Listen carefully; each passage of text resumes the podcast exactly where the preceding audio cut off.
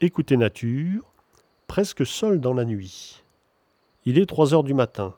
Après les grosses pluies des derniers jours, j'ai la surprise à mon arrivée euh, dans les marnes du plateau de l'Échandivois d'entendre la note flûtée qui tombe comme une goutte d'eau d'un alit accoucheur.